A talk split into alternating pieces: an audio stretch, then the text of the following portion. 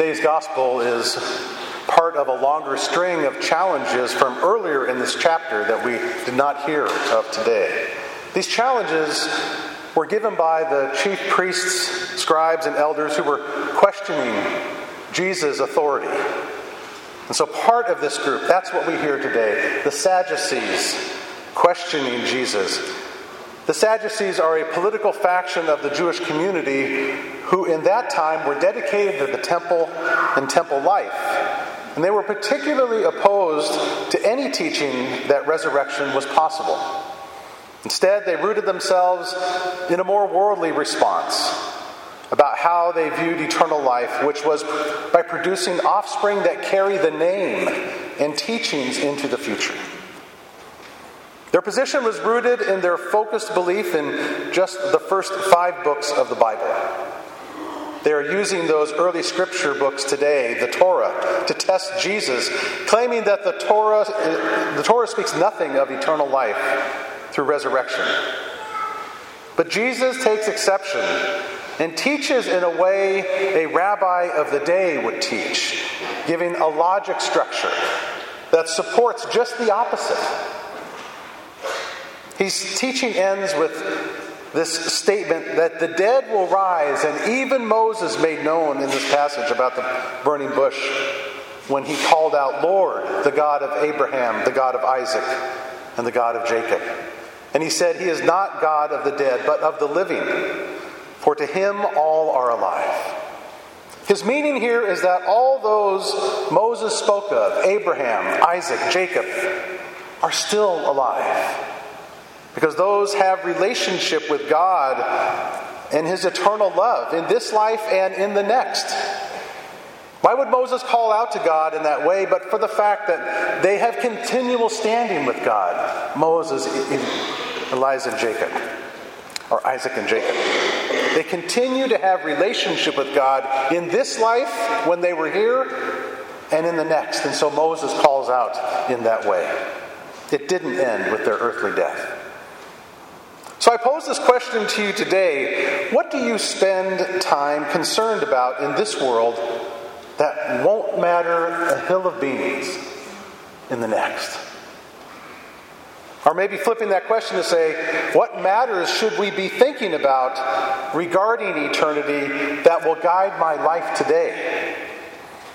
Essentially, where is our focus? Is it mired in the despairing or getting angry about the struggles of the world and consequently robbing us of our peace, our joy, our love? If so, why? It's like a gospel story we may recall regarding Martha and Mary, the sisters of Lazarus. Martha was focused on the external worldly needs predominantly, while Mary was focused on Jesus and what he promises by his very presence. And I'm not trying to point out that Martha was wrong with her care and seeking to take care of those in need in the world. But the things we do in this world should be filtered by, informed by, guided by the awareness of Jesus' call to follow him into the eternal life with his Father. That's the focus that we should hold. Which is why resurrection happened to connect us to the reconnect us to the Father, to open the gates of heaven. Mary was focused on ministering to Jesus at his feet with her tears of joy, hope, and love. As you might know, this week I was at an Encounter Ministry Leadership Conference back in Michigan. Some of you I shared that with and asked for your prayers while I went. And it focused on a deeper spiritual growth and identity. This question from the Sadducees in our gospel passage today came front and center for me at the conference. I realized so deeply the truth that we take nothing with us when we die. Our focused love is all we take our love of God, or we are self centered, loving only ourselves. In this, I'm talking about that self love at the expense of loving God. It's good to love yourself, but not at the expense of loving God. So we pray for the divine mercy of God to allow us to shed this love of self, if not here in this world, then as Father Nathan has pointed out in the past, in purgatory we pray. To let go of those things that hold us back from just the abundant pouring out of love that God wants to give us. Our love of God, our love of others, our love of Christ, who opens the way to that eternal life through his resurrection. That's all we bring out of this life into the eternal life.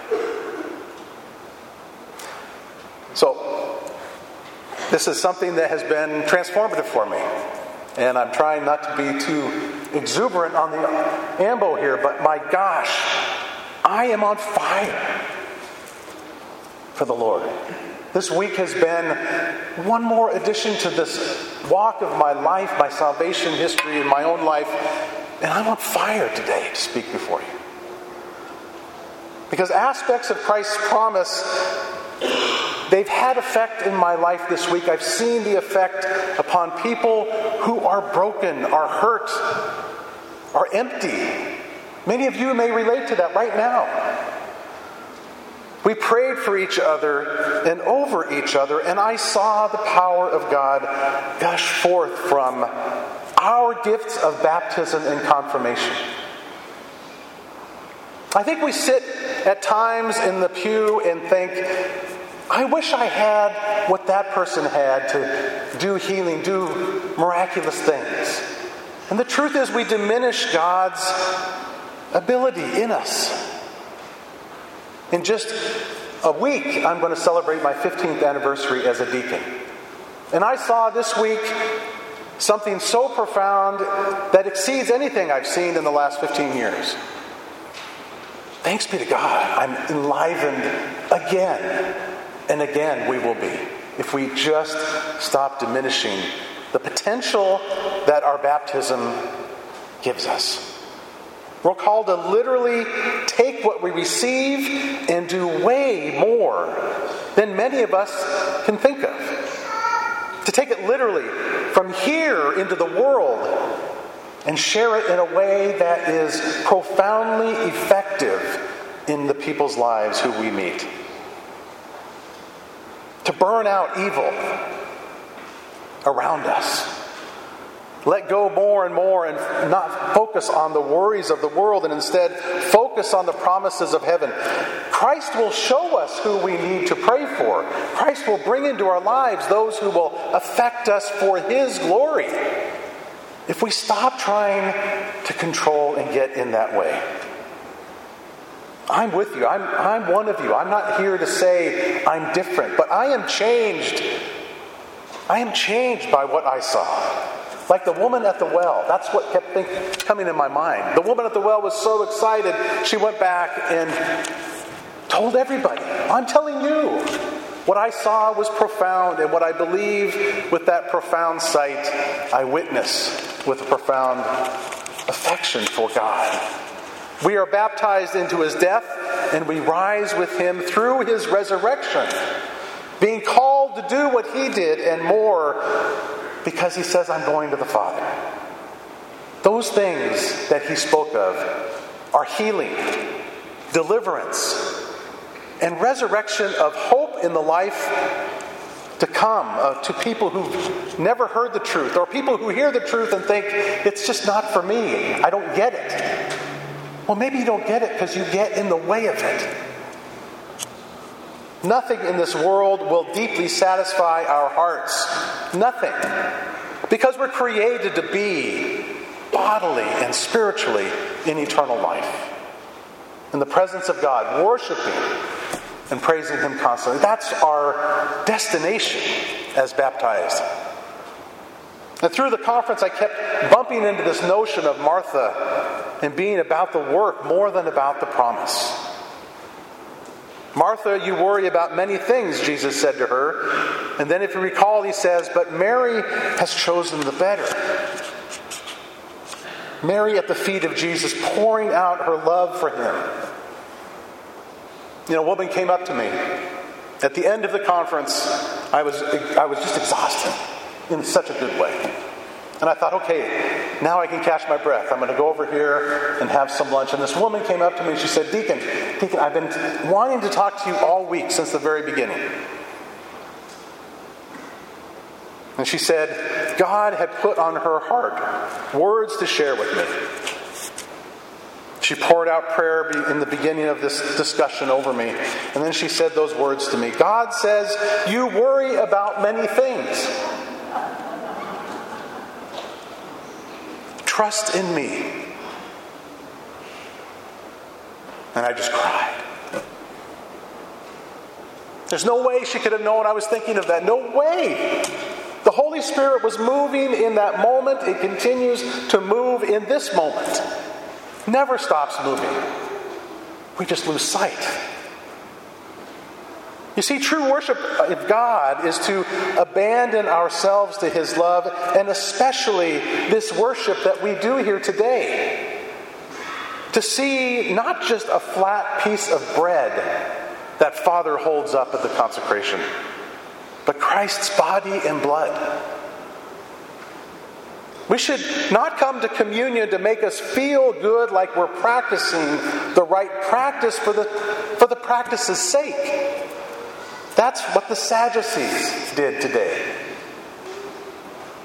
They were so tied up in the process, in the worldly action, and the performance of being Catholic that they lost sight of the root of what that is made from. It's made from God's love and grace. We're here today to know, love, and serve God in this beautiful, life giving action of the Mass, which opens us to receive Christ, who is the resurrection. To receive Him into our very body. There's nothing more intimate in your life than to consume something and we consume Christ, and He intimately enters into our body at our yes to receive Him. That's the power of God's grace in this act we do here. And when we understand this and embrace it, well, then we will allow ourselves to be transformed by it so that we may see God in each other and in ourselves so we may know who we are and whose we are children of God. So let us pray for each other as St. Paul says today that the word of the Lord may speed forward and be glorified in us as it did among the disciples, and that we may be delivered from perverse and wicked people we died with him in our baptism, and we will rise with him if we keep focused on him and not on things of the world. St. Paul reminds us that the Lord is faithful and he will strengthen us and guard us against the evil one. And finally, he prays, May the Lord direct your hearts to the love of God and to the endurance of Christ. He wants us to be a church on fire for the Lord and to bring truth and love into this world, rooting our identity as children of God.